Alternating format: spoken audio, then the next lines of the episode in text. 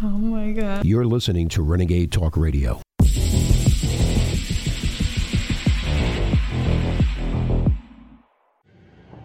The original copies of the Old Testament were written in Hebrew and Aramaic, the Apocrypha in Greek and Latin, and the New Testament in Greek.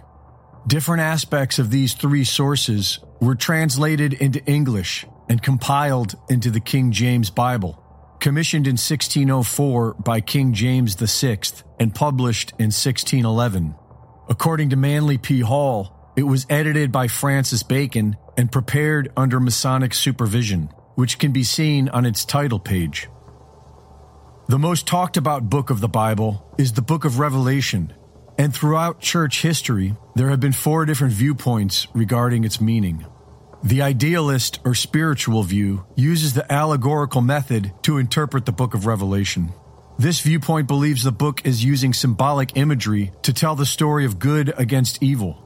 Edgar Cayce believed it was describing both the collapse of an age and the spiritual enlightenment of an individual. The futurist view is that the Bible is to be interpreted literally.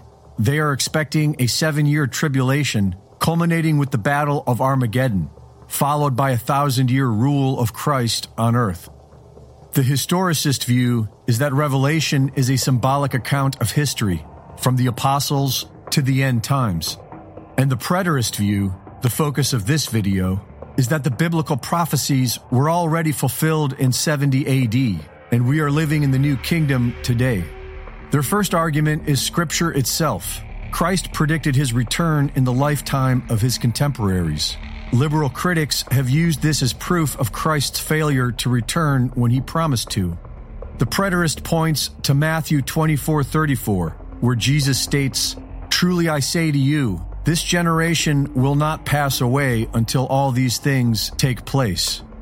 And they look to the historical record, where they have found several sources who recorded dozens of events between the years 66 and 70 AD that reflect those described in biblical prophecy, such as the angels in Matthew 24:31.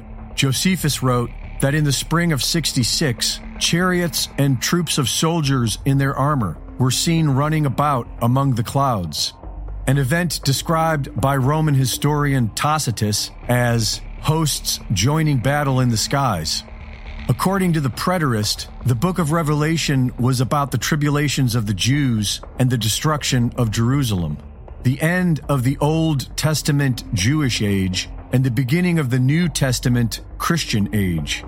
As Edward Stevens wrote, the unbelieving Jews were cut off from their inheritance and destroyed while the faithful remnant of believing Jews, along with Gentiles, inherited those covenantal blessings. Thus, the establishment of the eternal kingdom of Christ at the destruction of Jerusalem in AD 70 was the fulfillment of all the things that were promised to God's chosen people. The preterist believes that we are now living in the new kingdom of Christ and point out that when Jesus and the apostles were describing the coming kingdom, they were not describing a paradise, they were describing how man must act and behave within the new kingdom. They believe that the land of Israel is no longer in the flesh, that those promises are fulfilled in Jesus and his spiritual kingdom, which all Christians now enjoy. Like the QAnon PSYOP, preterists argue that the end times prophecy is being used to incapacitate a would be Christian opposition to the evil control system currently being built to enslave humanity. There are millions of religious people who welcome this destruction because they believe it is the divine will of God.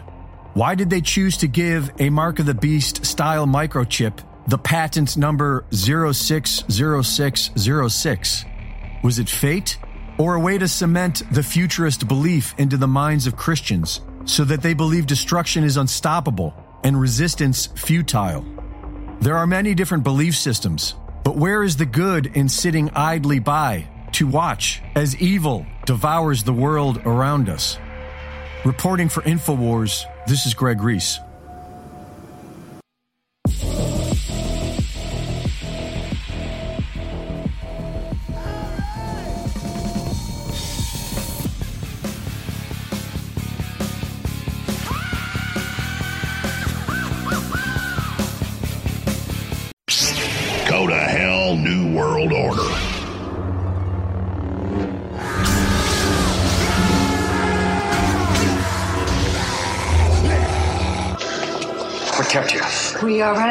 Friends. Is the ship all right? Seems okay if we can get to it.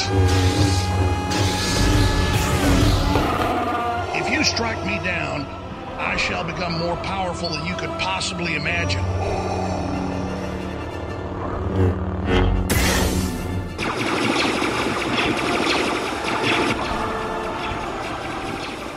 Harrison, visit Infowars.com forward slash show now. I hope that old man got that tractor beam out of commission or this is going to be a real short trip. Okay, hit! While other networks lie to you about what's happening now, InfoWars tells you the truth about what's happening next.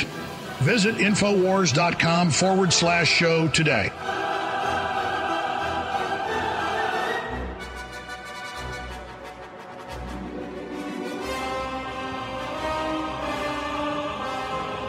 Welcome to the War Room. I am Chase Geiser, filling in for the great Harrison Smith, who was filling in for the great Owen Schroyer. Harrison had a schedule conflict this afternoon, so we decided to switch. I am pleased to be here with the greatest audience on earth, that is the InfoWars audience. It is always an honor and pleasure to speak with you. Harrison, of course, did a great job on the American Journal this morning, as always, but I will be back on the American Journal next week, and Harrison will be back with you here on the War Room next week until Owen gets back from his federally sponsored vacation until Christmas.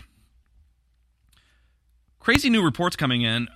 There's footage showing Democrat Representative Jamal Bowman removing the warning signs before pulling the fire alarm. As you may recall, when that alarm was pulled, the footage that was released to the public did not show the behavior of the representative before specifically pulling the alarm.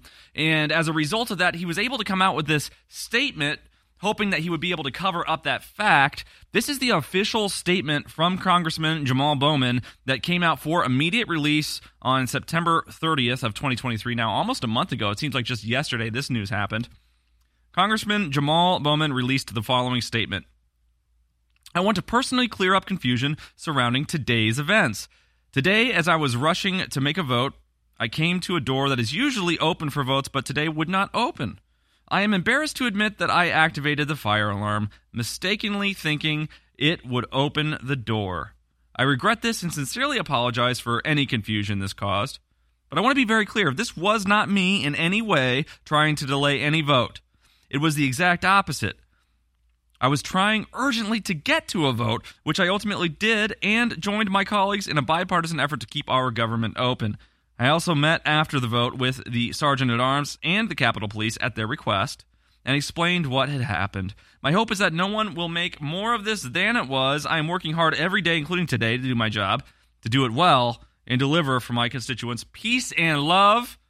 Your hippie in Congress, Jamal Bowman. Let's run that clip of what actually happened.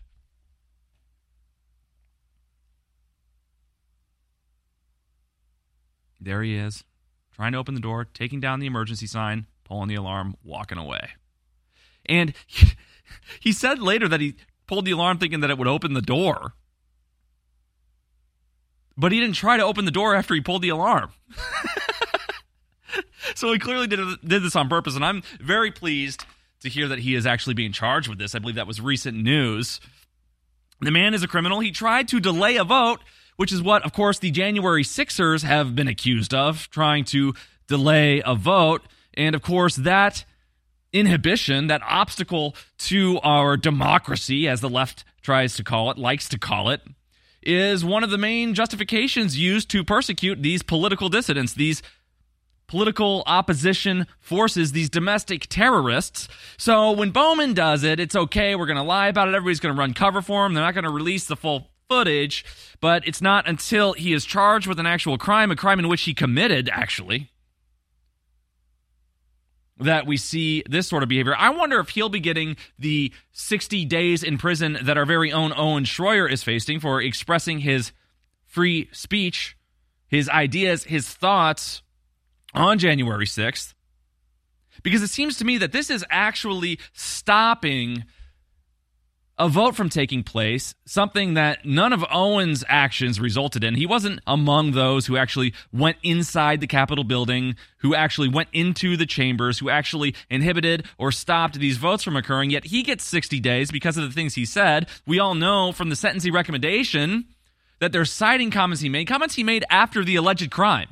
So they're trying to determine how long they want to put him in prison based on things that happened after the crime in which he was charged with. But then we have Bowman here very clearly, intentionally slamming the fire alarm in order to stop a vote, to prevent a vote, somebody who's represented and sworn an oath to protect the Constitution. Yet, I would be very surprised to see the congressman go to prison. And frankly, if he was convicted of the charges that he's facing, I would be very surprised not to see Joe Biden pardon him. How funny would that be if Joe Biden pardoned Bowman for disrupting a vote, yet refused to pardon any of the January 6 protesters, especially those who didn't actually commit any crimes other than going through doors that were opened for them by Capitol Police or walking through barricades that had already been opened or minding the velvet rope. We're not going to see any pardoning on that side. So just sickening to see that these politicians think that they get away with this. This is the kind of stuff. This is the kind of stuff revolutionaries call for heads to roll over this kind of thing. It's not something we call for on this platform. We don't call for violence by any means, but it's incredibly frustrating to see a political class that is able to do the exact same crime or worse versions of the same crime and get away with it while innocent people go to prison for upwards of 22, 27 years 15 years, 13 years, two months, whatever, any time in prison for expressing your free thought, your freedom of speech is time unjustly served.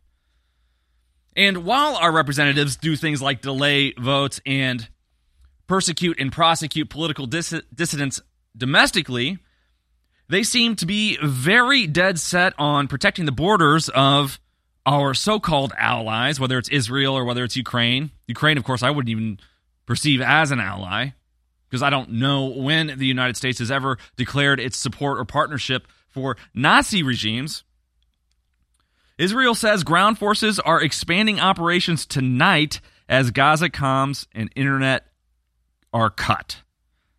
Over the last hour, there have been widespread reports that communications to the Gaza have been externally cut. And minutes ago, Israel's military, IDF, spokesman has confirmed that ground forces are expanding their operations tonight. And simultaneously, Gazans are being told to immediately evacuate the north and go to the south of the strip. Ground forces are expanding the ground activity this evening, the IDF affirmed. Below is more of the statement from the military sp- spokesperson, Rear Admiral Daniel Hagari. He says the Air Force is striking underground targets very significantly. He says, adding that ground forces will expand their activity tonight. For the last two days, IDF infantry forces and tanks have conducted limited raids into the Gaza Strip. Hagari says the IDF will continue to strike Gaza City and surrounding areas in northern Gaza and renews his call for Palestinians to evacuate to the Strip south. Why are they calling for Palestinians to evacuate to the strips, evacuate to the uh, strips south? When they're trying to strike Hamas. I mean, you would think that publicly telling people to leave one area and go to another area would also result in your enemy or your target leaving one area to go to that same safe area.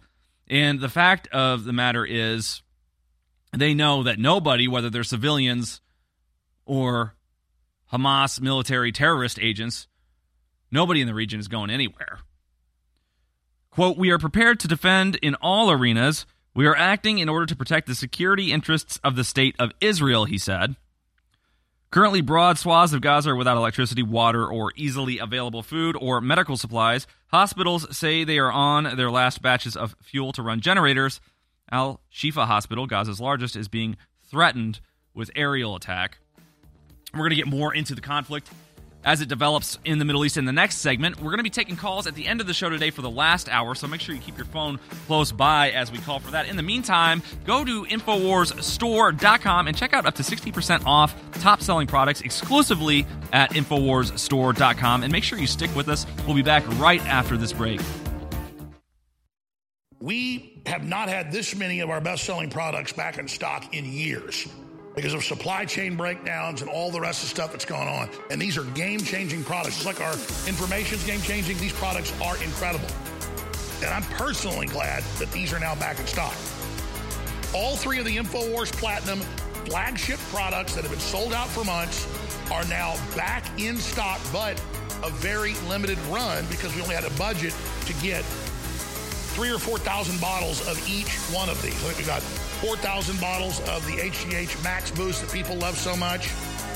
We've got about 4,000 bottles of 1776 testosterone boost that just came in. And we've got about 3,000 bottles of Pain MD, incredible natural pain reliever situation. All three of these are back in stock and they're incredible and they fund our operation at InfoWarsStore.com.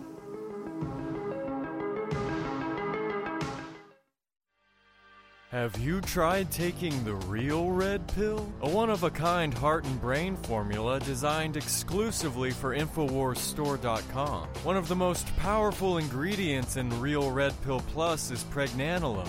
Pregnenolone levels decrease with age, and low levels are associated with fatigue, low brain function, and unhealthy aging. The Real Red Pill Plus also provides essential trace minerals such as vitamin B12, calcium, copper, and zinc. Featuring naturally occurring L-theanine, caffeine, and theobromine, the energy blend inside the Real Red Pill Plus provides an extra pick-me-up for your day that goes beyond the second cup of coffee. So visit InfoWarsStore.com, go down the rabbit hole, and try taking the real red pill. Now 25% off for a limited time at InfoWarsStore.com. The War Room. Infowars.com forward slash show.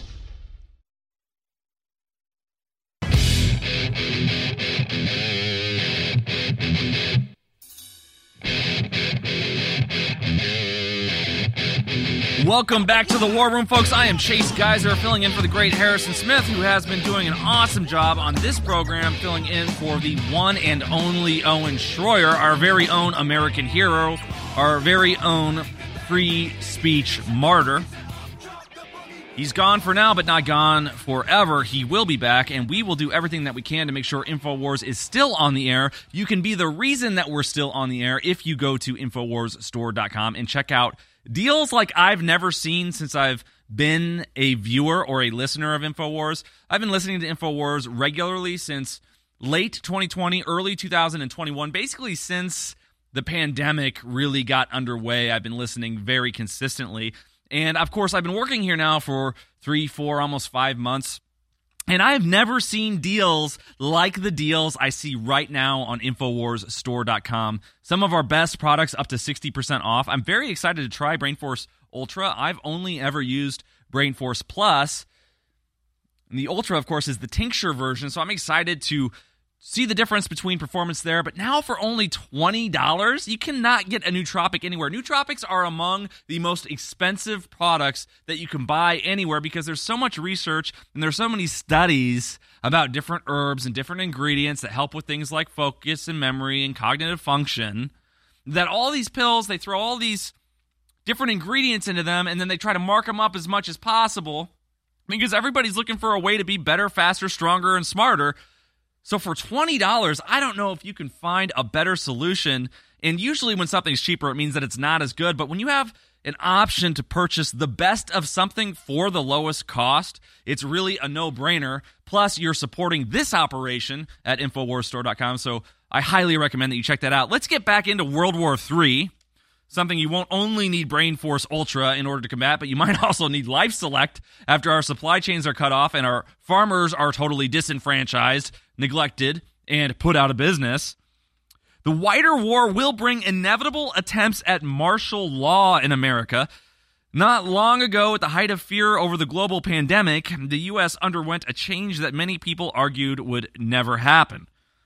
For years, I've heard people say that authoritarian controls in America are tinfoil hat conspiracy theories and doom mongering. All the prepping, all the talk of community organizing, all the guns and the gear and the training were for nothing. Then the COVID agenda hit like a freight train. And if we know anything, we know now that the government if it doesn't cause a crisis, certainly exploits one. The government is an opportunistic corporation, and it will do anything it can to seize its primarily primary source of revenue, which is power. So, any opportunity that any government has, whether it's the government of Israel, whether it's Hamas, or whether it's the government of the United States of America, any opportunity that any corporation has to gain more power, to create more revenue, it always will. Because if we know anything about governments, we know that they are organizations that operate without a conscience.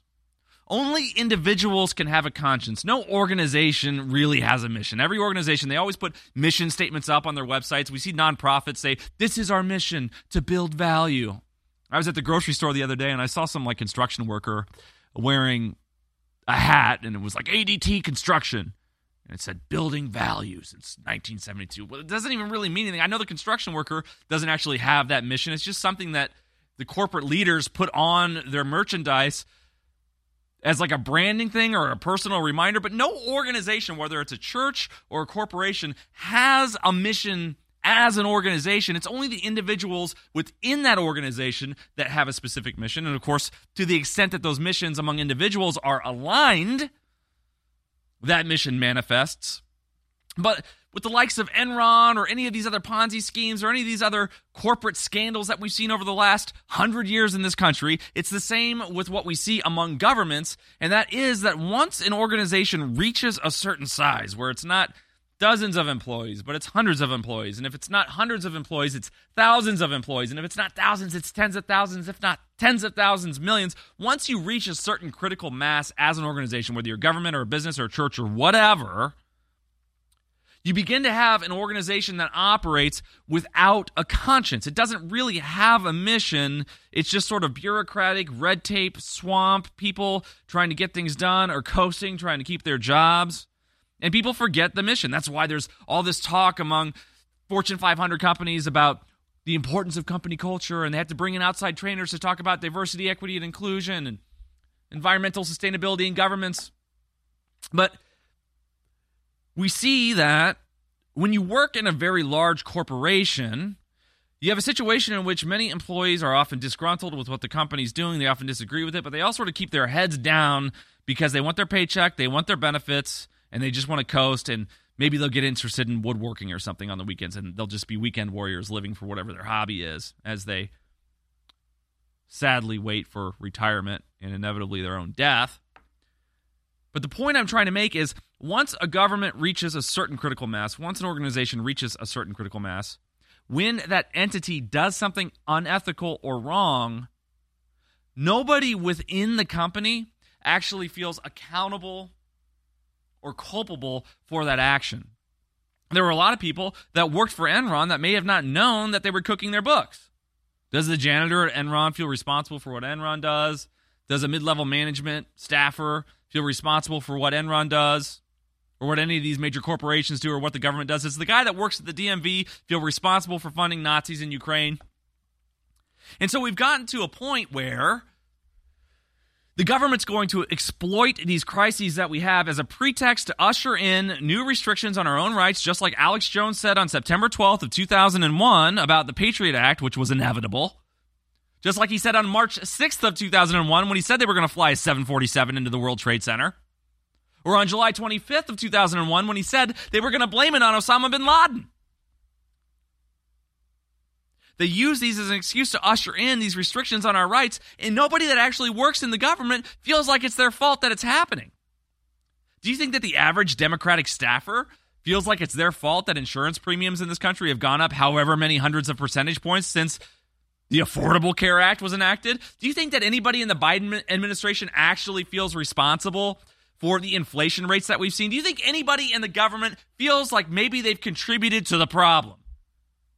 Would any of them say, I feel so guilty about my service in this administration because bankruptcies are up 20% this year over this time last year? No, they don't. They don't have a conscience, which is why it is foolish for leftists who have replaced God with the state because psychologically we all have to have a higher power. Even if even atheists actually believe in God, they just don't know it. And they just believe in the wrong God. They replace God when God vacates their mind or their thoughts with something else like a state or a girlfriend or whatever. but nobody actually believes in these governments that they're responsible for the actions that these governments take. And so they become the most dangerous organizations in terms of human rights violations that mankind has ever generated, been a part of, or manifested on the earth. And that's why it's so stupid for leftists to throw money and resources and power at the government because you're just giving the bear what it needs to rip your throat out. Whether it's this season, whether it's after its hibernation, whether it's down the road, you don't sleep next to a bear because eventually it's going to eat you just like that documentary of that freak that loved the bears so much. Stick with us, folks. We'll be back right after this break. Make sure you visit InfoWarsStore.com and be the reason we're still on the air.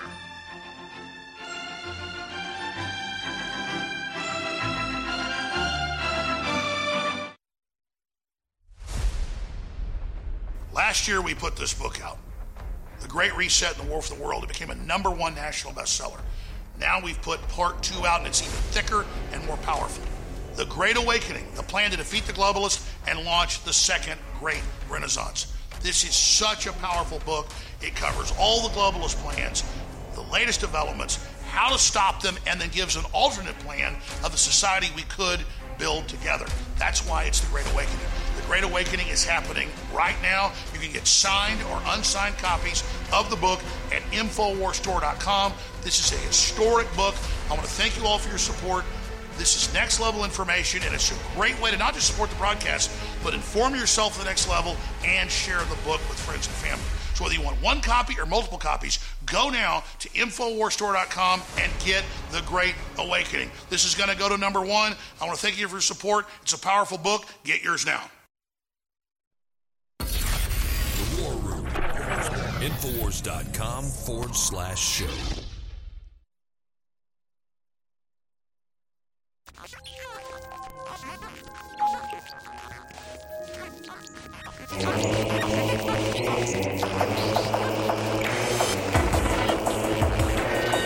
Welcome back to the War Room, folks. I'm Chase Geiser hosting today. And War Room is such a perfect name for all that's going on in the world, namely World War III.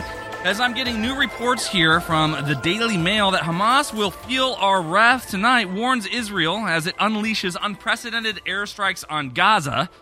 IDF steps up ground operations and tells Palestinians to flee south now as invasion looms with phone lines and internet cut across the city. I wonder why they cut the phone lines and the internet. I think it probably has to do with the fact that it is strategically important to cut off the communications of an enemy during a combat operation, but it may also have to do with the fact that they don't want Palestinians documenting, sharing, photographing the destruction that they're going to face tonight. Palestinians claim Israeli tanks are exchanging fire with gunmen inside Gaza. This from Times of Israel.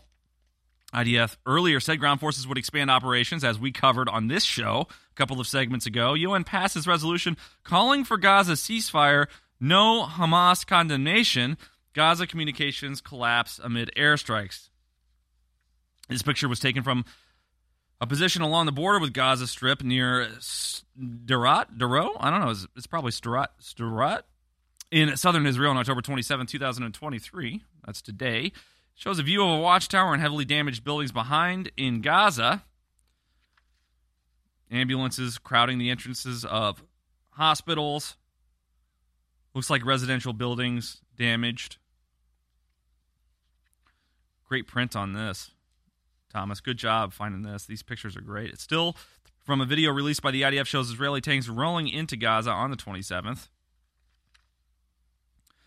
The Israeli American Council, American Jewish Committee, and other Jewish groups unveil an installation in Times Square yesterday featuring 222 seat Shabbat table with a chair and place setting for hostages held by Hamas.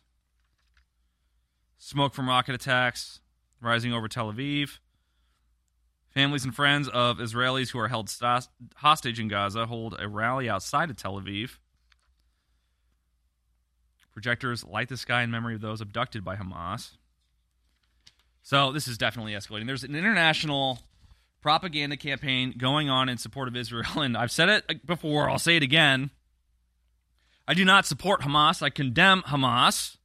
I don't particularly care about civilians in Palestine as much as I kill, care about Americans in East Palestine, unlike the Biden administration. So I'm no apologist for Hamas or apologist for the Palestinians, but I'm also not a shill for Israel because there is such a thing as a conflict of interest, and anybody who puts any other nation before America, whether it's an ally or an enemy, in my opinion, commits a great betrayal of the American people themselves. The Middle East defense alliances could create a domino effect similar to World War I here on Infowars.com. This article was posted today. Anyone who has studied the history of the 20th century is likely familiar with the tragic series of confluences and coincidences that triggered a domino effect of military alliances leading to World War I. The tale of World War I is a tale of what DARPA would call a linchpin event. That's a relatively small action or crisis triggering a large avalanche of geopolitical disasters. And we know that the government, just like I said in the last segment, as all governments, love to exploit a crisis for maximum response, maximum self empowerment, maximum effect. We saw it with 9 11. They killed 3,000 of us. We invaded two countries for 20 years and slaughtered hundreds of thousands of civilians, along with terrorists. Even though the terrorist that was actually responsible for it was just wiped out in a small operation in Pakistan, we did manage to topple two stable governments in the region and then leave those regions totally desolate and in the hands of terrorists, along with all of our weapons, which were then, of course, sold to more terrorists, which then, of course, attacked Israel, which now, of course, is resulting in World War III. So every single problem we've ever had has been because of an over response to a small conflict and a self generated crisis over an extended period of time. And it's not a coincidence that every single world war, World War I, World War II, and now World War III, has been started within 100 years of the establishment of the Federal Reserve Bank because it all boils down to central banking, fractional reserve banking, and the lie that is our currency, the lie that is fiat currency as a global reserve currency backed by nothing but political pull, exploitation, abuse, and violence. And when you run a scheme, the only way to keep it going is to either expand that scheme or kill anybody who would call you out for it so we've had World War One, we've had World War Two, we've had World War Three, all of them intimately related with banking, all of them resulting in total global shifts in economic policy, all of them resulting in more establishment of globalist organizations. After World War One, it was the League of Nations. After World War Two, it was the United Nations. And now we have NATO, and now we have the World Economic Forum run by the son of a Nazi who was trying to develop nuclear power for the Nazi party. This isn't a Hugo Boss situation where they were trying to make suits or an Adidas situation where they were making shoes and boots for soldiers. We're talking about Klaus Schwab being the son of a Nazi responsible for researching heavy water, which was thought to have atomic properties. The guy running the WEF is the son of a Nazi trying to give a nuclear bomb to the Nazis. And by the way, they love to support Ukraine, don't they? Where the Nazis remain. 250,000 Ukrainians fought voluntarily for the Nazis in World War II. One of them even slipped through the cracks to get a standing ovation in Canada. Do you know how many Jews were killed by Ukrainians working voluntarily for the Nazis in World War II? Thousands upon thousands upon thousands. A quarter of a million of them signed up. Just look it up. It's on Wikipedia. Leftist Wikipedia which Elon Musk recently offered a billion dollars in exchange for the opportunity to change their name to Dickipedia. Speaking of Elon Musk, he calls Scottish leader a blatant racist. Twitter ex owner Elon Musk has labeled the Scottish First Minister a blatant racist, leaving the comment on a video of a speech Humza Yousaf made in Parliament complaining about the number of white people in prominent positions. In the video, which is a few years old, Yousaf, now the leader of the country, states most senior positions in Scotland are filled almost exclusively by people who are white. Going on to give examples like the Lord Justice Clerk, Solicitor General, and other senior political figures, claiming it is not good enough. Elsewhere in the speech, Yousaf claimed that we have to accept the reality and the evidence that is in front of us that Scotland has a problem of structural racism. When you're condemning people for their race, for having positions, or when you're celebrating someone for the race having a specific position, it is racist.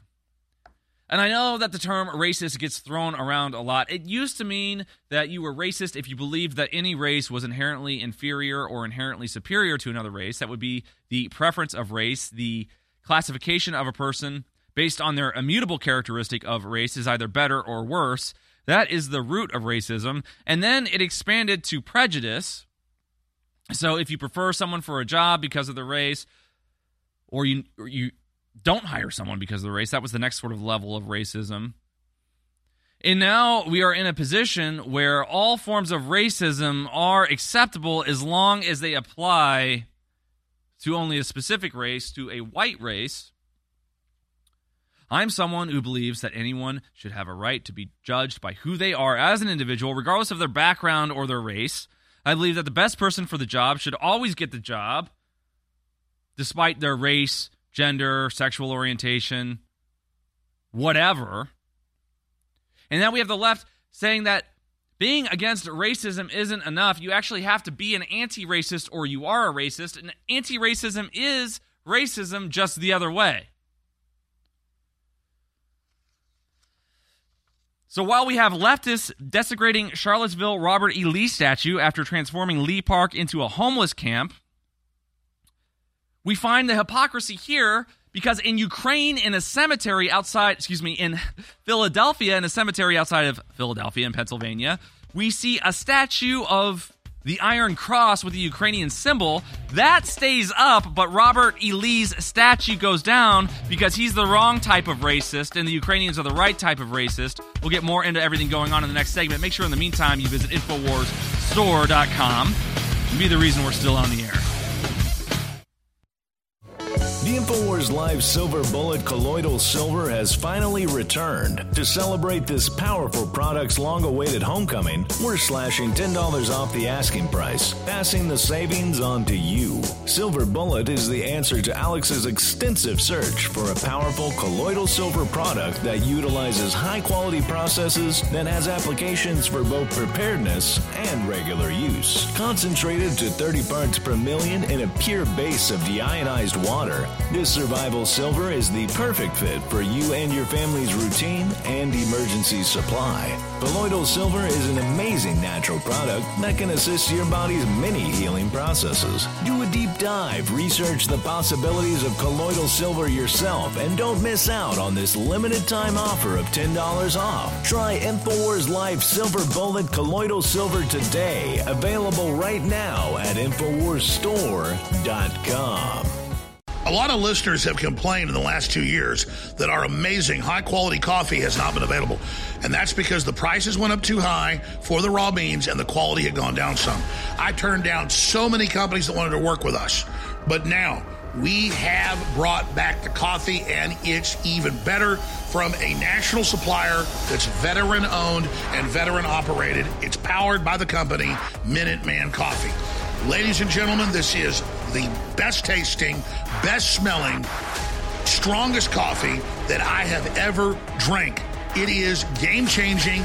All you got to do is buy a bag of it and try it. I know you're going to be hooked, which will then fund your operation a 360 win. Go to InfoWarsStore.com right now for Escape the Prison Planet Light Roast. That's the strongest. The amazing Medium Roast Wig of America. And finally, the best tasting Dark Roast Tip of the Spear, now exclusively available at InfoWarsStore.com. Get your coffee now.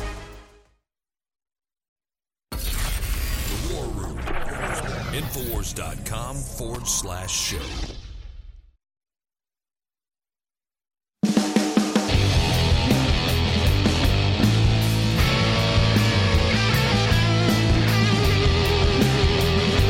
Welcome back to the War Room, folks. At the end of the last segment, we talked about how the leftists are desecrating Charlottesville's Robert E. Lee statue after transforming Lee Park into homeless camp. I wonder how long it took for them to find a welder willing to do that to a Robert E. Lee statue. Meanwhile, there is a Nazi monument in Elkins Park Cemetery which has escaped notice. This, of course, was first published in early September of this year, but this statue has been up since the 90s. It's an iron cross with the Ukrainian trident esque symbol right in the middle of it. If you drive north out of Philadelphia into Elkins Park, you'll arrive at a cemetery entrance in less than 10 minutes. And you can see here in this image that this is a very beautiful statue, despite what it is. Very well kept landscaping. It seems better taken care of than the Abraham Lincoln Memorial in Springfield, Illinois, which I've seen in a terrible, dilapidated state. A large stone cross honoring Nazi collaborators.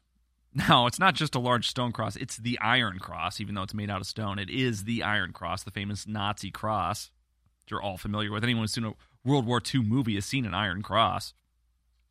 The monument in the Montgomery County community, known for its synagogues, is dedicated to the 14th Waffen Grenadier Division of the Schutzstaffel, the Nazi military branch often referred to simply as the SS. The slab was erected by veteran groups about 30 years ago at St. Mary's Ukrainian Catholic Cemetery to celebrate the 50th anniversary of the creation of the unit, which drew volunteers and conscripts from Nazi occupied Ukraine to fight for Germany during World War II. But unlike hundreds of Confederate statues around the United States or the Christopher Columbus statue in South Philly, this monument and its Cyrillic dedication have largely escaped wider public scrutiny. So we'll see leftists constantly tearing down statues of white people, yet simultaneously refusing to tear down statu- statues of Nazis, not because they themselves are Nazis, but because they hate you more than the perpetrators of the Holocaust. They would rather have you be a Nazi than a white guy who votes for Donald Trump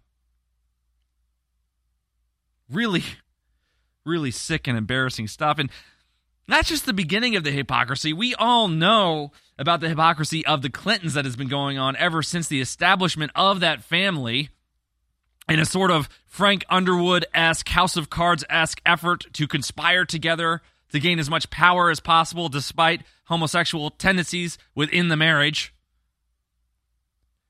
There's a video now of a man being dragged out of Hillary Clinton rally after asking about Bill's trips to Epstein Island. Let's go ahead and run clip three.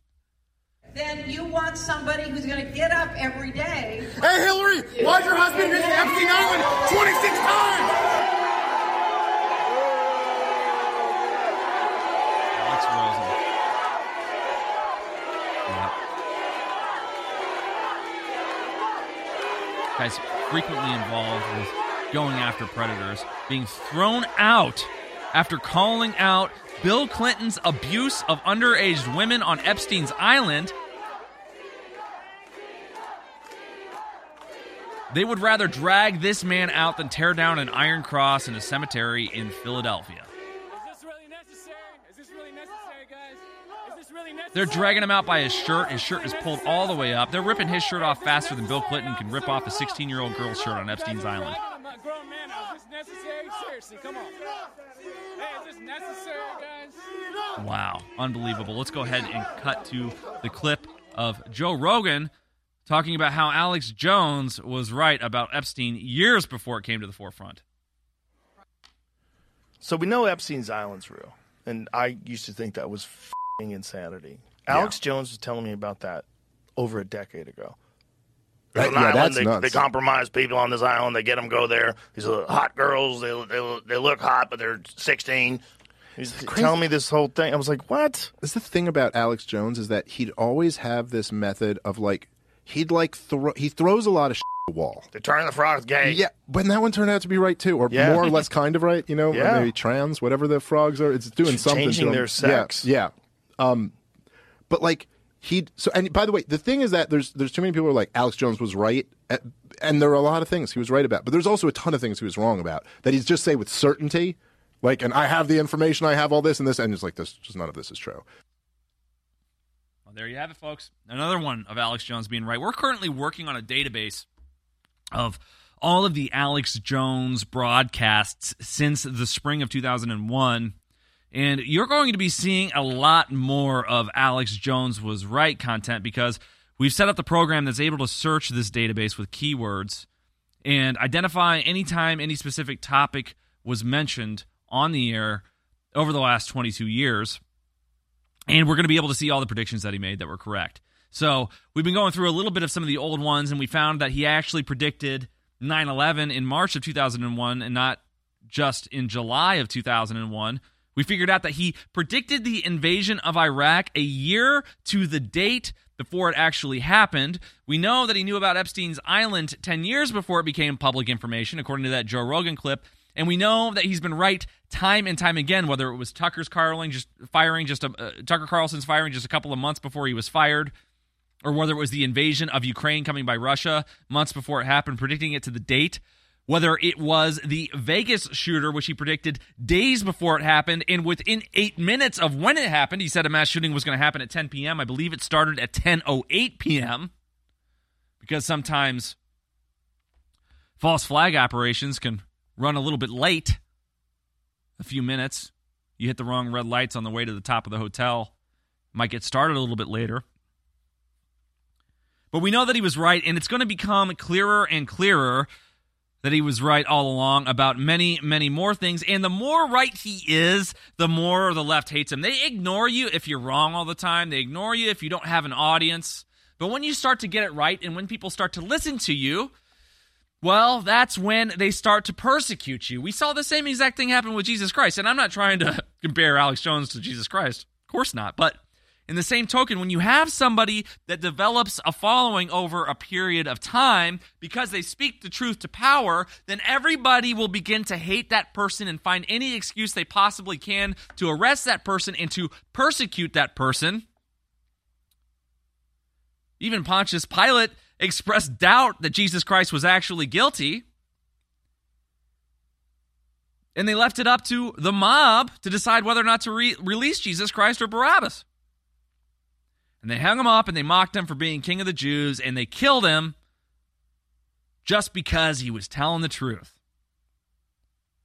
So that's the danger. That's what they want to do. They want to scare you out of speaking the truth because they want you to think about the Owen Shroyers who go to prison or the Alex Joneses who get sued for billions of dollars.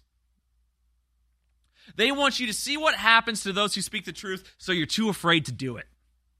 But I ask you now, I ask you this if you are afraid of the risks of telling the truth now, are you not afraid of the risks of not telling the truth? Is it not the case that whatever they do to you now for fighting back is a fraction of the pain that you will feel, that you will see, that you will witness, that you will experience if you wait too long to fight back? What are they going to do to you if you don't fight now? What are they going to do to you if you don't speak out now? I know you're worried about your jobs and being fired for saying something critical of Israel or whatever. I know that you're worried about whether or not your clients will let your business go if they realize that you're a Trump supporter. I know that you're concerned about paying the bills, about paying the mortgages, but what's going to happen when there is no freedom left? We have but an ounce of it now. We have one seed left to plant, folks. And if we let that seed go, there's never going to be a harvest again. There's never going to be the rewards, the benefits to reap of our freedom if we let the final seeds expire or be torn apart. And we know that the fewer seeds a farmer has, using this metaphor, the more difficult it is to have a crop yield. Again, and it's getting more and more difficult to save this country, but it's not too late. We're trying the best we can here on this network to be part of the reason that America is still a free country or has any hopes of ever being a free country again. And we need your help in doing so. The best way that you can help keep us on the air, of course, is going to InfoWarsStore.com. Up to 60% off now on top selling products exclusively at InfoWars Store. Ladies and gentlemen, I'm telling you, we're excited to announce some of our top selling products, which are going on sale for a massive discount of up to 60% off. Brainforce Ultra, 60% off. Immune Support, 50 off. Organic Greens Fiber, 50 off. 40 off for vitamin D3 gummies. Down and Out Sleep Support, 40 off. Whole Food Multivitamin, 40% off. Super Female Vitality, 40% off. Visit InfoWarsStore.com and get these best selling items for up to 60% off before we run out of stock to avoid missing out on this massive savings. It's Friday, folks. For many of you, it's payday. Now is the best time than ever with more money in your bank and the best deals in the history of the website on the website now. Go to InfoWarsStore.com. Where were you when humanity was fighting for its life? Where were you when the globalists were caught trafficking millions of children for sex slavery worldwide? Where were you when the New World Order was starting World War III with Russia? Well, I know where you are. You're watching and listening to Infowars.com right now, and I salute you and thank you. And I want to encourage all of you who've been in this fight so long to realize we've reached the critical juncture in the battle now. And a key tool in that fight is the Great Awakening, defeating the globalists, and launching the next great renaissance. This is my second book, part two of the Great Reset in the War for the World. It's a longer book, a, quite frankly, more powerful book. And just like the last book went to number one, it is up to you to send to number one right now. This is a cultural fight against the globalists, and it funds the info war. Get signed or unsigned copies of The Great Awakening right now at InfoWarsStore.com. I want to thank you all for your support, this is a book everybody needs. Get your copy of The Great Awakening right now.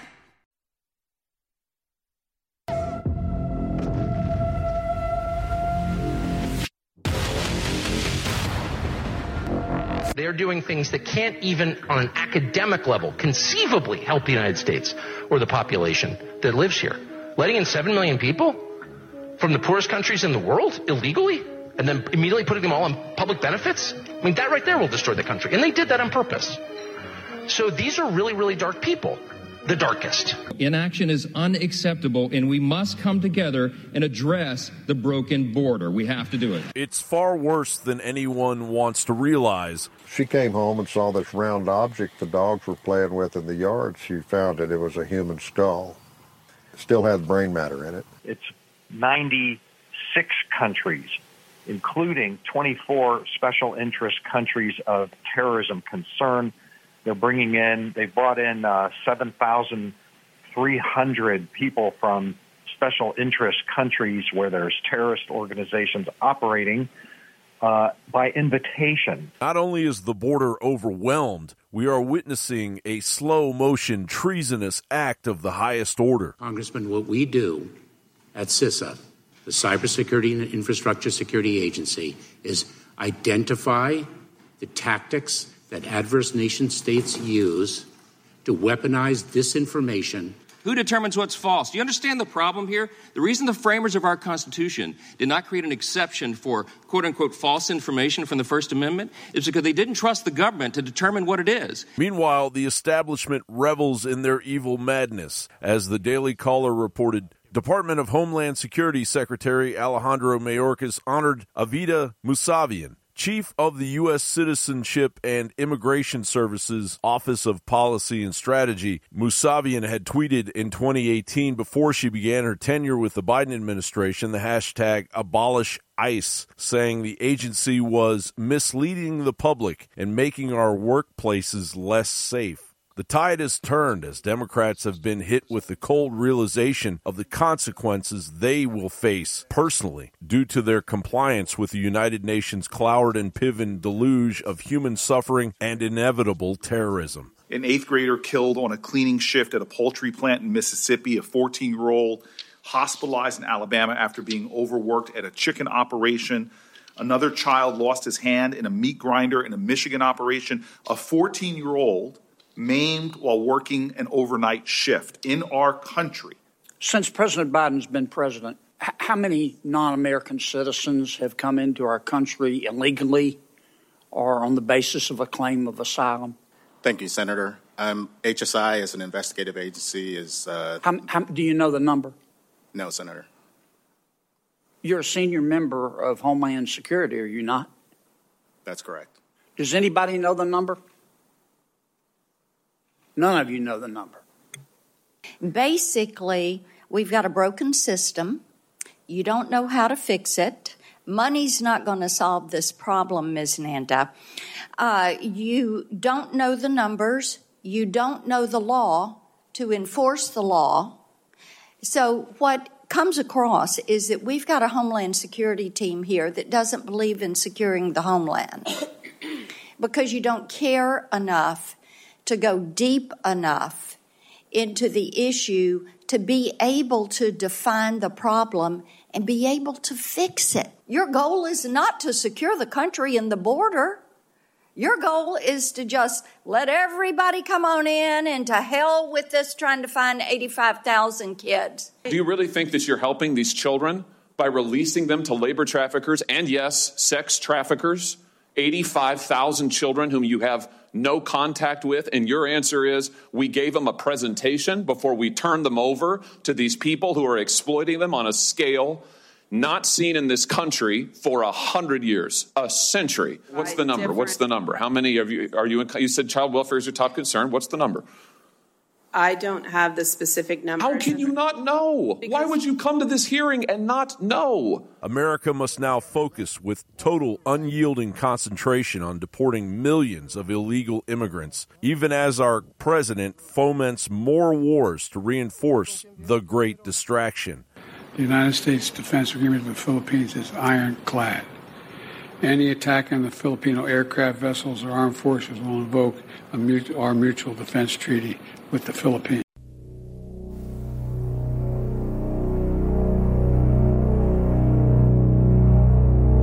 Welcome back to the War Room, folks. I am Chase Geiser. As you may have seen, the internet is unloading on a Gen Z girl complaining about working a 9 to 5 job, but is she right? A recent college graduate posted an now mega viral rant complaining how her first 9 to 5 job is a disaster for her personal life. Let's go right into clip 5. I know I'm probably just being so dramatic and annoying, but this is my first job, like my first nine to five job after college, and I'm in person and I'm commuting in the city, and it takes me fucking forever to get there. There's no way I'm gonna be able to afford living in the city right now, so that's off the table. Like, fucking duh! If I was able to walk to work and it would, it'd be fine, but I'm not. So it literally takes me like I leave here like I get on the train at 7:30 and I don't get home till like 6:15 earliest and then like I don't have time to do anything. I don't I want to shower, eat my dinner and go to sleep. I don't have time or energy to cook my dinner either. Like I don't have energy to work out. Like that's out the window. Like I'm so upset. Oh my god. Nothing to do with my job at all, but just like the 9 to 5 schedule in general is crazy. Being in the office 9 to 5, like if it was remote, you get off at 5 and you're home and everything's fine. But like I'm not home. It takes me long to get home and like like people that drive to the office like it doesn't you don't get off at 5 and I know it could be worse. I know I could be working longer, but like I literally get off it's pitch black. Like I don't have energy. How do you have friends? Like how do you have time to like meet like a guy? I don't know. Like how do you have time for like dating? Like I don't have time for anything and I'm like so stressed out. And I'm also getting my period. So that's why I'm all emotional, but like am I so dramatic? It's fine. You know, people have been giving this gal a really hard time, but she seems like a sweetheart to me, and she's right, and I don't think it's her fault that she's surprised. Because we are in a situation in this country now where you go to college with the promise of a job, you wind up in sometimes hundreds of thousands of dollars in debt by the time that you graduate. And you're totally not prepared for anything you're about ready to experience in real life. Sometimes our students, many times, oftentimes, our students either take a year off before they go to college or change their major while they're at college or both, resulting in a situation where our kids aren't going into adulthood until they're like 23 or 25 years old. If you're going to be a doctor, you're not even going to start working your first real job until you're like 30 years old. That used to be a middle aged person in this country. It used to be the case that you could graduate from high school, become an apprentice in a trade, and by the time you're like 20 years old, you could actually support a family of four and own your own house and you know maybe one vehicle. That's out the window because of inflation. There were people who lied about their age during World War II so they could fight. I don't know for a fact who the youngest person was storming the beach of Normandy, but I believe that there is documented evidence that one of the soldiers, at least, was a 16 year old boy. I always tell my wife, if you're old enough to storm the beach at Normandy, you're old enough to do XYZ. And so it's not her fault. I think she's a sweetheart. I just think that she's shocked because the system has failed her in multiple ways. She wasn't prepared for what it was going to be like in college because now college is so easy. I found that I was surprised when I went to college because it was easier than my high school, my public small town high school. You're considered a full time student in college if you do 12 credit hours. That means you only have to be in class 12 hours a week during the semester to be considered a full time student.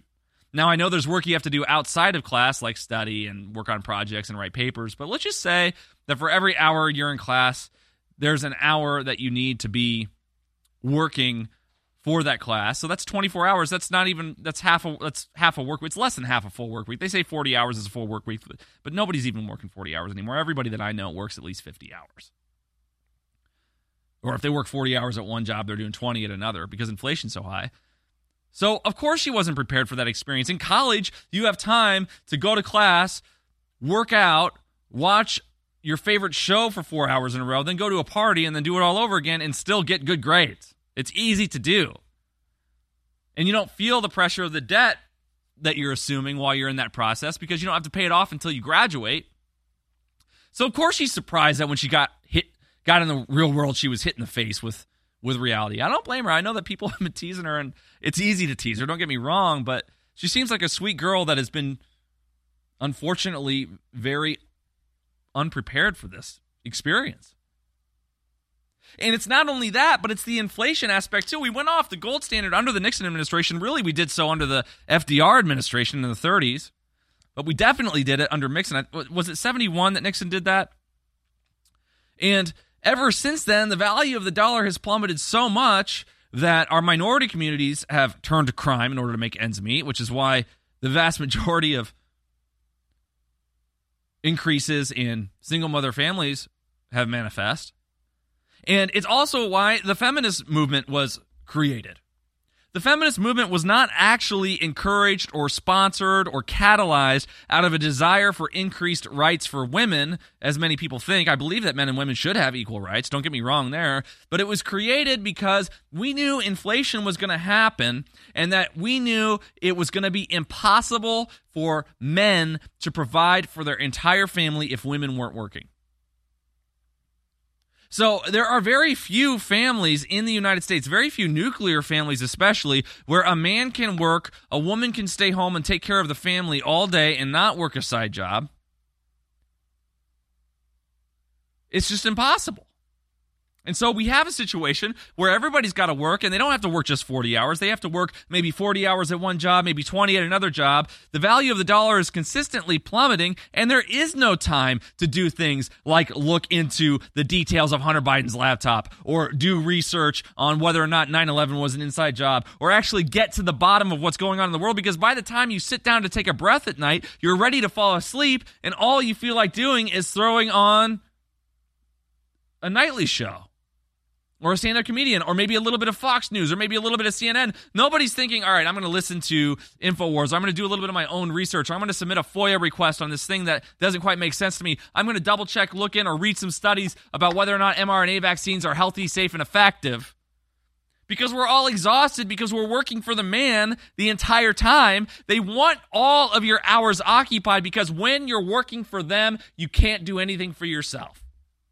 And I have no problem with long hours. My wife will tell you there are times where I have clocked in at InfoWars on a Friday night and clocked out on a Sunday night. Drink a little coffee, just hammer it out. I have worked 40 hour shifts in one sitting before, not just for InfoWars, but for my small business. Because when you're worried about paying the mortgage or how you're going to make ends meet, you put in the extra hours to figure it out. There's no no problem with that. I'm all for people working hard, and I'm all for employers demanding a lot of their employees. I'm all about it. But when we create an entire society based on people working as much as possible, one out of four hours of their day of their work going to the federal government in the form of taxes. If you're a small business owner, you're paying both sides of Social Security tax. One year, I believe that all the money I took in was it was like 36% of my income went to the government. That's one out of every three days I worked. I worked for the state. And you're telling me that we're actually obeying the 13th Amendment? You're telling me that there isn't slavery in this country when one out of every four or one out of every three days that you work or moments that you take breath? It's for the feds so they can fund Nazis and get the kickback at the political class level via the investments that they've made in their military industrial complex contractors? We are a slave state. And it's not slavery based off of race, it's slavery based off of income. The more you make, the more they take. The more they take, the more they bomb. And the more the bomb, the more they make. And it all starts all over again. Over and over again. And the people can't wake up because every waking moment is dedicated to trying to make ends meet. Speaking of making ends meet, make sure you visit InfoWarsStore.com and help us make ends meet. Things are tight right now around here, guys. We really need your help. We really need to stay in this fight. We need to be on the air through this election cycle. The globalists, the leftists, the statists are coming at us from all angles. They're either trying to imprison us or bankrupt us constantly. Be the reason we're still on the air. Visit InfoWarsStore.com. And it's not an expense, folks, it's an investment in yourself and your country. Last year, we put this book out. The Great Reset and the War for the World. It became a number one national bestseller. Now we've put part two out, and it's even thicker and more powerful. The Great Awakening, the plan to defeat the globalists and launch the second Great Renaissance. This is such a powerful book. It covers all the globalist plans, the latest developments, how to stop them, and then gives an alternate plan of the society we could build together. That's why it's the Great Awakening. Great Awakening is happening right now. You can get signed or unsigned copies of the book at InfoWarsStore.com. This is a historic book. I want to thank you all for your support. This is next level information, and it's a great way to not just support the broadcast, but inform yourself to the next level and share the book with friends and family. So whether you want one copy or multiple copies, go now to InfoWarsStore.com and get The Great Awakening. This is going to go to number one. I want to thank you for your support. It's a powerful book. Get yours now. The satanic New World Order is betting against humanity. They're betting on our weakness. They believe they can destabilize civilization and bring us down into the ashes of history. But the trap they've laid for us will be their destruction, not ours. If we trust in God and if we are valiant and have courage to speak the truth and not comply and engage in civil disobedience and not join the masses who have decided that they are the scum of the earth, who have decided that they will join with this soulless corporate system. As for InfoWars, we are going to steadfastly continue to fight in the information war with our weapon, the truth, against the enemies of humanity. And we put our faith and we put our trust, we put our destiny in the hands of God. Because it's been said a trillion times if God be with us, who can be against us? Infowars.com forward slash show.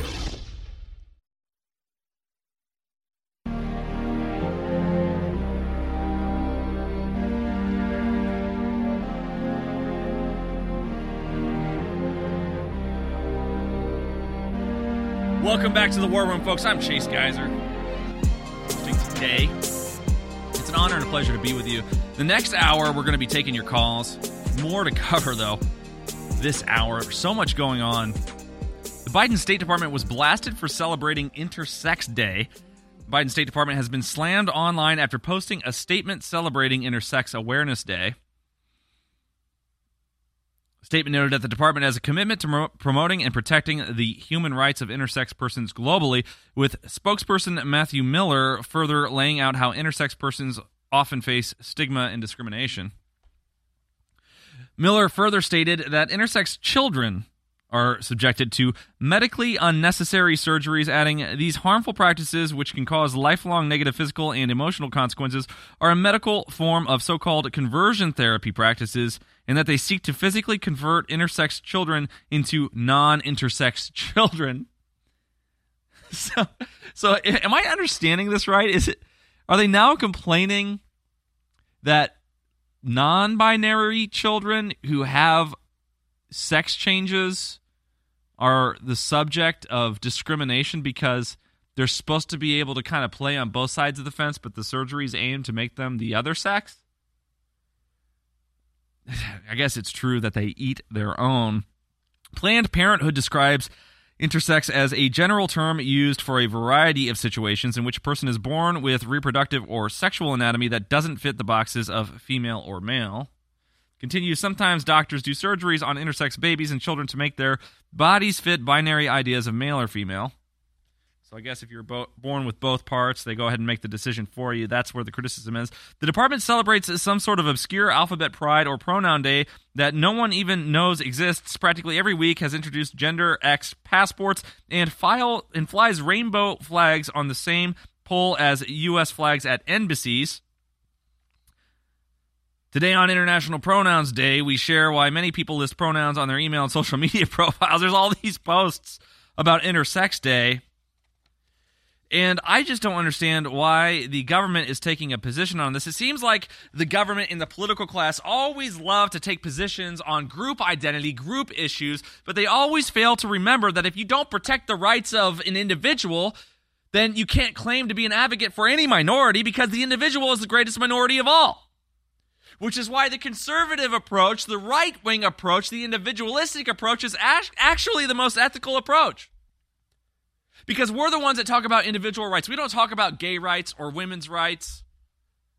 We talk about individual rights. The Bill of Rights only advocates for rights as they apply to individuals. It does not say anything about rights for entire groups of people. Now, we know that slavery was outlawed, for example. Obviously, that applied to the black community here, but it was about slavery altogether. No individual shall be enslaved in this nation.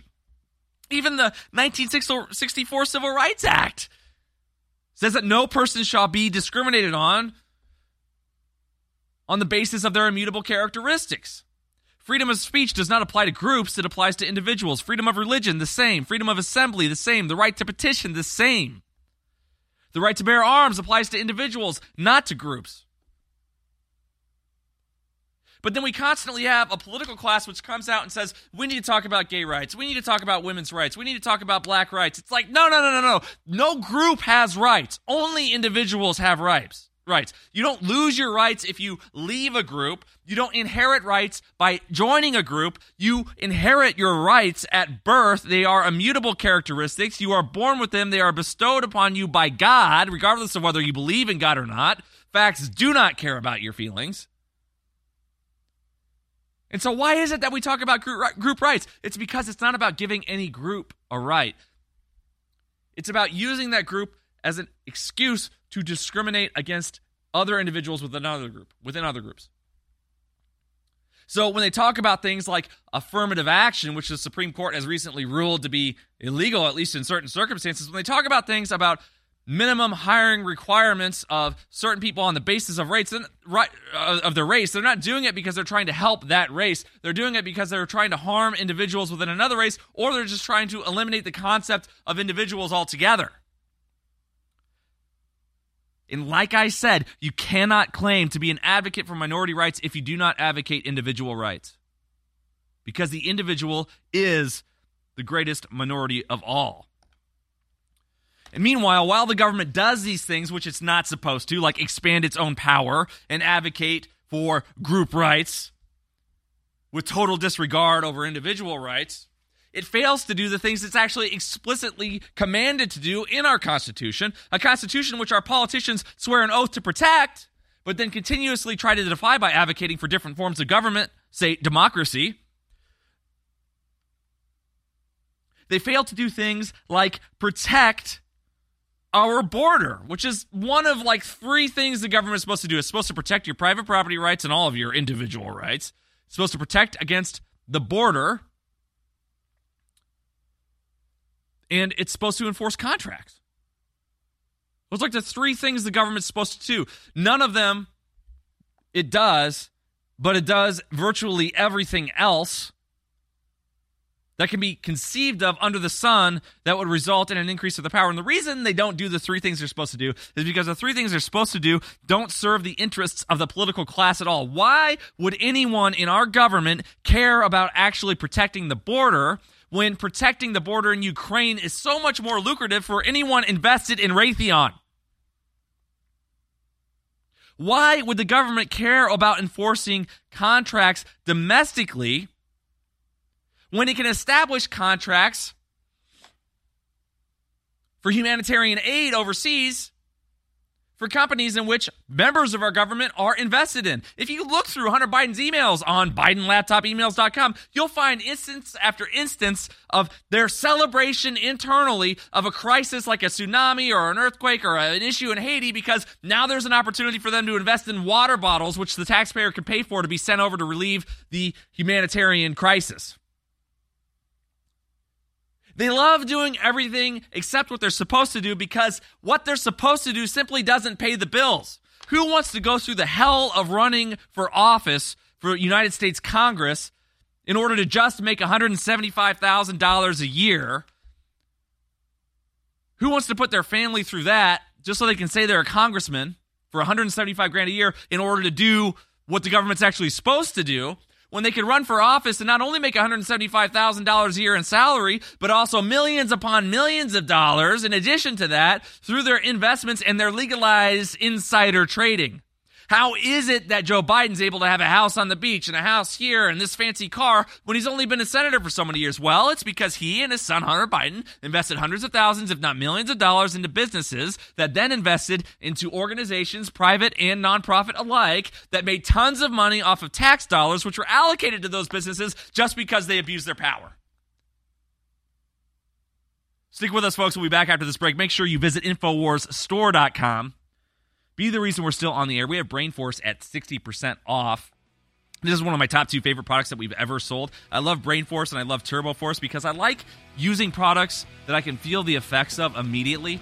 Brainforce Ultra is one of these products. You will notice a difference in your state of mind as soon as you take this product. Within minutes, 20 minutes, 30 minutes, you'll start realizing you're thinking sharper, you're speaking more clearly, you're remembering things, and you're focused. Invest in yourself at InfoWarsStore.com and be a better version of yourself with BrainForce Ultra at 60% off.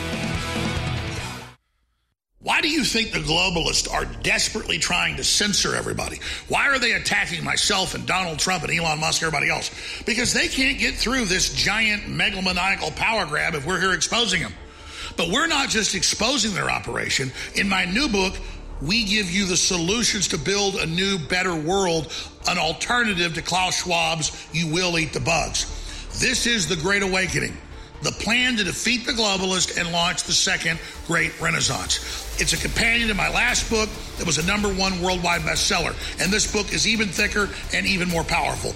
Get your copy of The Great Awakening today at InfoWarsStore.com. Either signed as a fundraiser, I thank you for the support, or unsigned. But whatever you do, take action now. We're fighting for you, but we can't keep on if you don't support us. So please get the historic book now.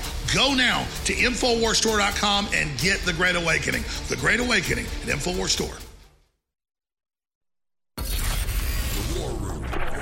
Infowars.com forward slash show.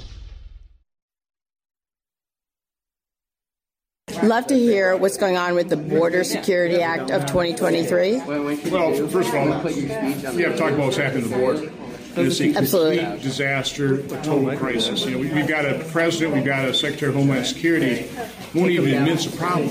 They say it's a challenge, and the way they are addressing the challenges, they're just spending more money to, we don't even call it apprehension anymore now, it's encounter, Counters. process, Yes. and disperse. And so they've, they've encountered about 8 million people. They just released some statistics. Hundreds of people on the known watch list. Uh, it's just unbelievable how many people have come to this country that we have no idea who they are. About 1.7 million people, what we call known gotaways, but we don't know who they are. We just know that they came through the border, weren't even encountered in the process. So uh, we, got some banging going on here. But uh, unfortunately, we don't have any Democrats, virtually no Democrats in Congress that have any concern about it whatsoever. They're in lockstep behind what President Biden's doing, a complete open border process. Uh, You know, total about six million people have been let into this country, either as a known gotaway or encountered process and dispersed. And half the states have less than five million people. That, that's the magnitude of the problem. It's completely out of control, but Democrats just don't care. So, understanding there's no movement on the Border Security Act of 2023 at this point? None? okay. You know, the House has passed Yes, the House has passed it. doesn't have a chance in the Senate. There- There will be an attempt to put strong border security measures on any kind of funding for the wars. Uh, my guess, the Democrats will, will uh, resist it, and even if you pass something, I doubt that this lawless administration will actually implement the law. They, they circumvent the law all the time. 66.6 thousand Venezuelans crossed the southern U.S. border last month, surpassing Mexicans. New York City is flying illegals to your city with free one way tickets. Another surge of train migrants arriving at the border near Eagle Pass, Texas. Biden pushes lawsuits against gun makers following the Maine attacks, despite the fact that we're importing terrorists into this country. His rating among Democrats at the lowest level since taking office, making him one of the least favored presidents in the history of the United States since perhaps Franklin Pierce. The immigration version, excuse me, the immigration invasion is worse than previously thought. It is far worse than anyone wants to realize. Not only is the border overwhelmed, but we are witnessing a slow motion treasonous act of the highest order, absolutely putting the lives of everyone in danger worldwide. Kelen McBreen writes on Infowars.com that the establishment is reveling in their evil madness. As the Daily Caller reported, Department of Homeland Security DHS Secretary Alejandro Mayorkas honored Avideh Moussavian, Chief of the U.S. Citizenship and Immigration Services USCIS Office of Policy and Strategy, and her team for expanding legal processes for migrants to enter the U.S. Tweeting in 2018, before she began her tenure with the Biden administration, the hashtag abolish ICE, saying the agency was misleading the public and making our workplaces less safe. I'll tell you what, if there's one thing making the United States less safe, it's the importation of people who hate this country into this country. And I know that proponents of mass immigration always say, who among you is not descended from an immigrant? But we're not talking about the same immigrants, folks. When my ancestors came to the United States in 1893, you know what they did? They learned English, they embraced the American way, and they fought in World War I and they fought in World War II, and they were drafted for Vietnam. Fortunately, my father didn't actually have to serve in combat during Vietnam, but he was a victim of the draft. And so there's a difference between coming to a country to be like that country, just as there's a difference between a Californian coming to Texas with Texas in his heart and a Californian coming to Texas with California in his heart. There's no problem with coming to America to be an American, but I have a problem if you're coming to America to enact Sharia law or if you're coming to American to make America more like Australia or more like Britain or more like Saudi Arabia or more like Palestine, you come to American to become America. Excuse me, you come to America to be an American. You don't come to America to be a Palestinian or a Saudi Arabian or a Brit or a Canadian. African illegal rapes three victims in France, including pregnant woman and an underage girl. This is why the government's supposed to protect our border. If it's not going to protect our border against the enemies of our country, then how do you expect our government to protect you against violations of your rights by any perpetrator whatsoever? We know that our justice system has been completely hijacked by leftists and globalists who want to exploit their power in order to line their pocketbooks at your expense, whether your tax expense or your time in prison expense. And we know that this Justice Department, this DOJ, only comes after, prosecutes, and persecutes a certain political persuasion and not others. And then on the cultural level, we are constantly accused of being racists, bigots, and xenophobes. I'm not xenophobic. I just happen to think Western culture is better than any other culture. That used to be called patriotism. Biden uses his cheat card again, meanwhile, to ID only two pre approved reporters with questions. Joe Biden again used a cheat card Wednesday with the names and faces of just two reporters that were allowed to ask him pre approved questions. This is the kind of thing that comes as a manifestation of rigged elections. We know that the Hillary Clinton campaign was caught and accused of rigging the debates by having a source leaking the debate questions to the campaign ahead of time. I don't think anybody was fired. Maybe they were, but nobody went to prison for that. Nobody called that out beyond the Trump administration doing the best it could to call that out, the Trump campaign at the time. And we have an administration which is doing the same thing, but rather than doing it for a campaign debate, it's doing it for a kangaroo press conference. I remember when I ran for student body president, I did the same thing. I had a debate against my opponent, and I didn't leak or try to figure out what the questions were going to be, but there was going to be a Q&A section at the end, and we made sure to the best extent that we could that we had as many supporters in the audience as possible to ask us questions. We didn't ask them what questions they were going to ask us ahead of time, but we definitely made sure that we had people friendly to the campaign asking us questions so that it wouldn't be one sided. And we did so mostly on a defensive note because we didn't know whether or not our opponent was going to do it. So we felt like we had to do it. It was sort of like a Cold War.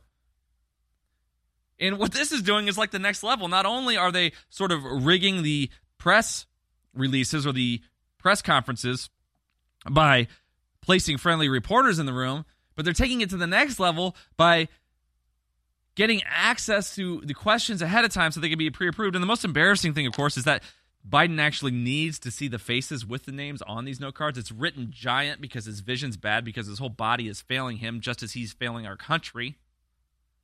Just hanging on by a thread. And the reason this man is our president is not because anybody loved him. It's not because anybody supports him. It's because they were so blinded, his voters were so blinded by Trump derangement syndrome, by their blind hatred of all of those who love this country, as was installed in their minds by the brainwashing of the corporate media as if it was done by voice to skull technology itself. They hated him so much that they were willing to vote with a man they knew could not steer the ship. They were they would rather see this country fail under Joe Biden than succeed under Donald Trump because they are so blindly in hate with him. That's the sick thing about this. And you know what really, really piqued my awareness about this? What really raised my awareness about the extent of the Trump derangement syndrome was the better he did as a president the more the left hated him. The better the economy was doing, the more they persecuted or prosecuted him. The better things were going, the more successes he had, the harder they pushed back. When Clinton was president, I have a lot of criticisms of Clinton. Not just the Monica Lewinsky stuff, whatever, better blowjobs than no jobs. But there were Republicans that were like, wow, you know, Clinton is not who I voted for. I think the other guy would have been better, but, you know, he's doing a pretty good job. Things are going pretty well. We didn't get any new wars. The better Clinton did, the happier Republicans were. But the better that Trump did, the more the leftists hated him because it's a cult now, folks. It's not a political party, it's a cult. Stick with us. We'll be back right after this break. Make sure you call 877 789 2539. We will be taking calls in the next hour after the next segment. Where were you when humanity was fighting for its life? Where were you when the globalists were caught trafficking millions of children for sex slavery worldwide? Where were you when the New World Order was starting World War III with Russia? Well, I know where you are. You're watching and listening to Infowars.com right now, and I salute you and thank you. And I want to encourage all of you who've been in this fight so long to realize we've reached the critical juncture in the battle now.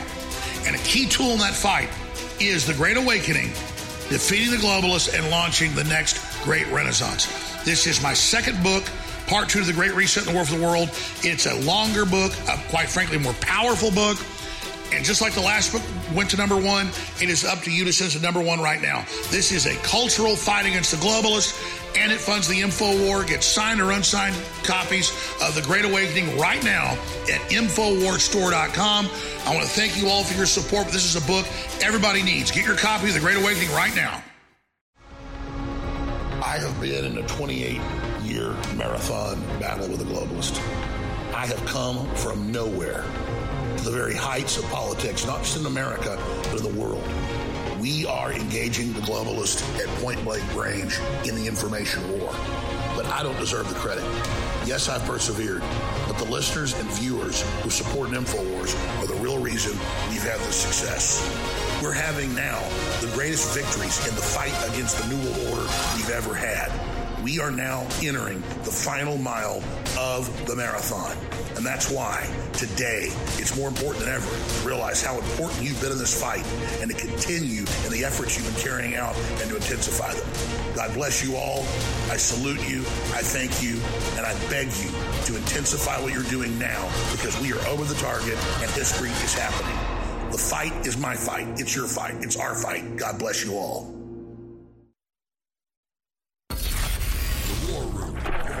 Infowars.com forward slash show.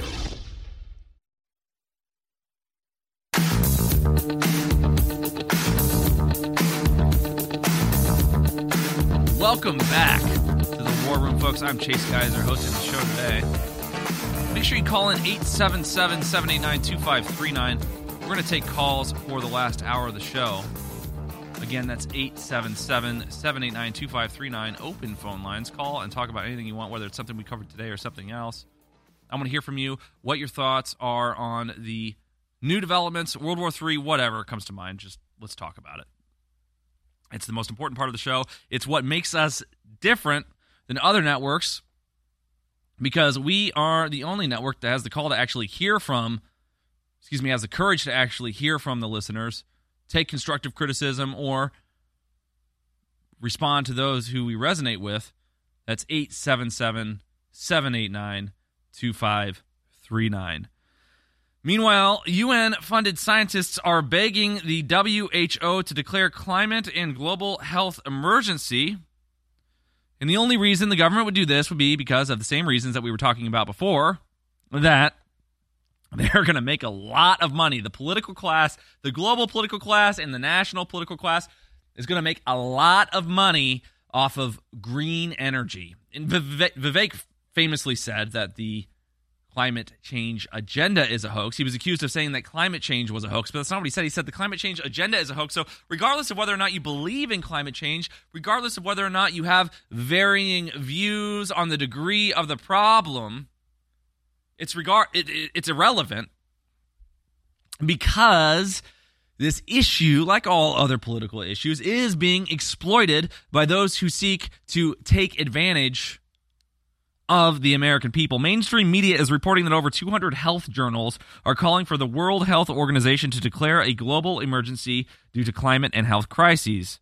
I wonder what that would actually manifest for them. Obviously, just declaring something um, an emergency is semantics, but my curiosity is piqued. I wonder what increased powers or influence they would have if they were to declare this an emergency. The BMJ, a UK weekly peer reviewed medical journal, issued a call for joint action on these issues Wednesday, claiming signing a globalist treaty is essential for planetary and human health.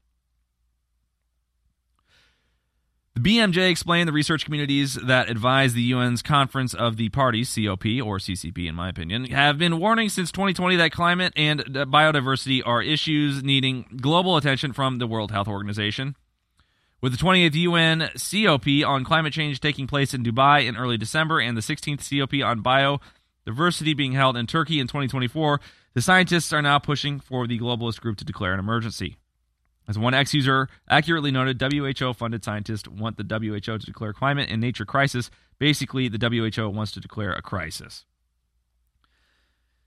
And why is it that they would want to declare a crisis? Well, it's the same reason that they have issued these manufactured crises upon the planet over the last however many decades.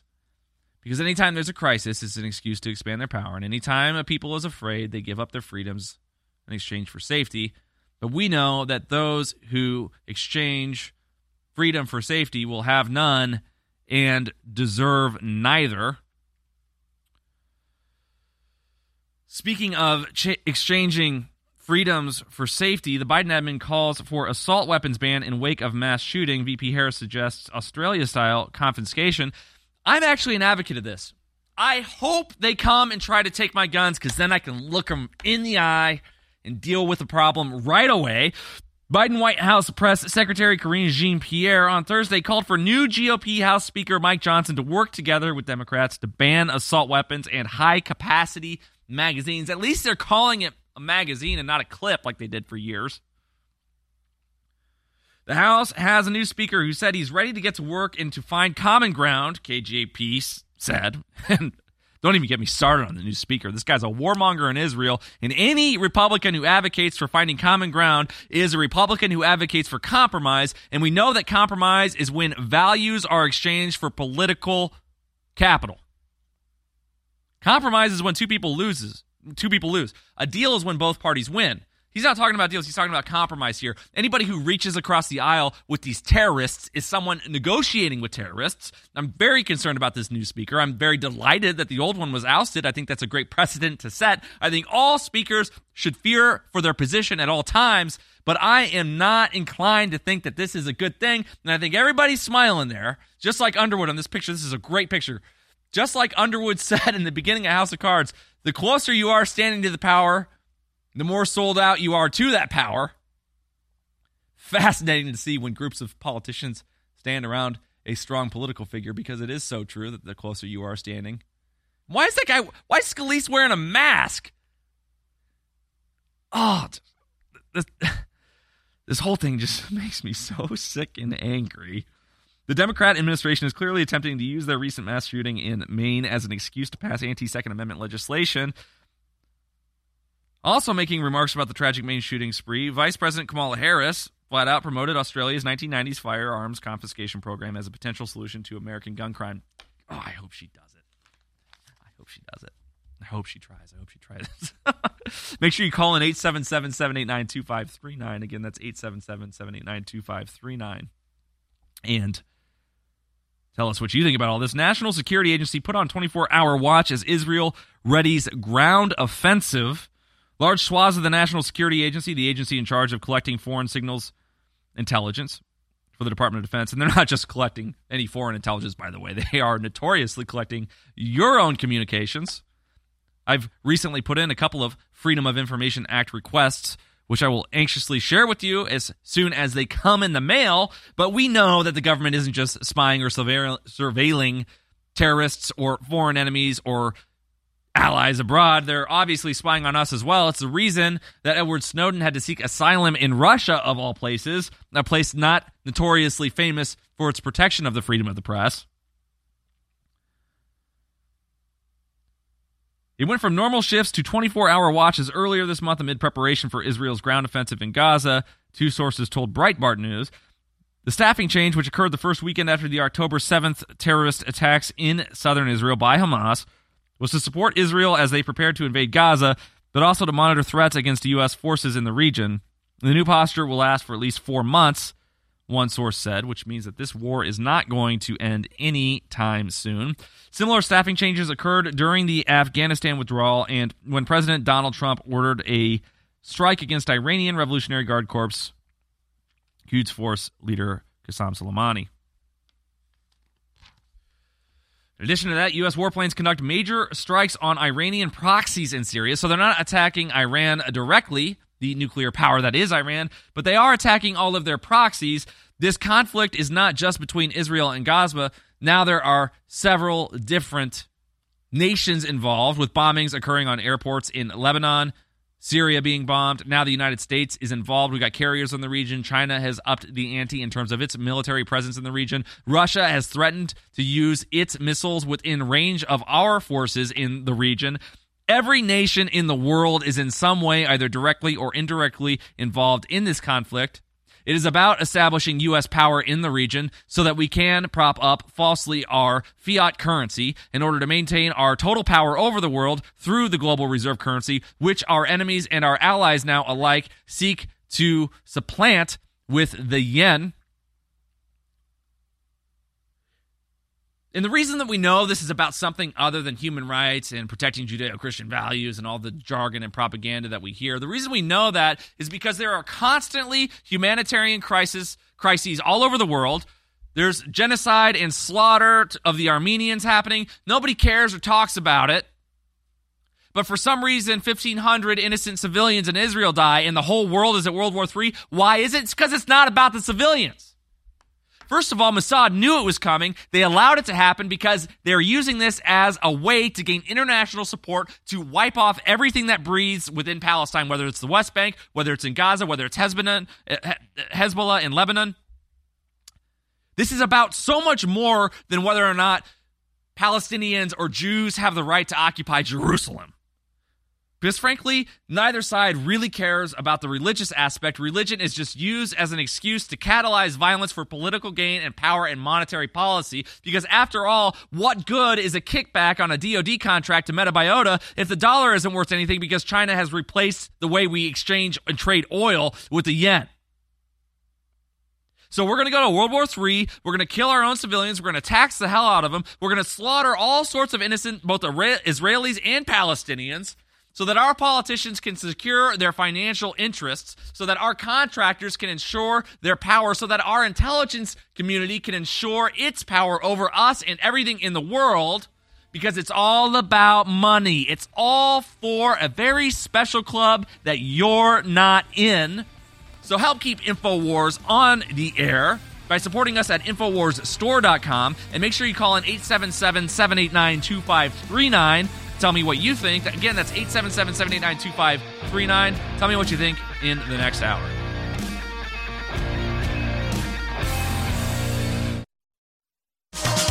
The most powerful InfoWars life formula yet, DNA Force Plus, is now back in stock for 50% off in our flash sale. This elite formula contains the most cutting edge enzymes, potent antioxidants, and traditional naturally occurring ingredients to protect the vitality of your buried DNA. The powerhouse ingredients in DNA Force Plus include PQQ, CoQ10, organic reishi mushroom, astragalus roots, rhodiola roots, and an array of even more incredible antioxidants, and extracts carefully chosen to help support healthy heart function while promoting energy production down to the cellular level. Provide your cells and DNA with the protection they need and try a bottle of DNA Force Plus today for 50% off or for 35% off. Grab the combo pack with DNA Force Plus and Body's Whole Support. Better hurry though because these sales will be over in a flash at InfoWarsStore.com.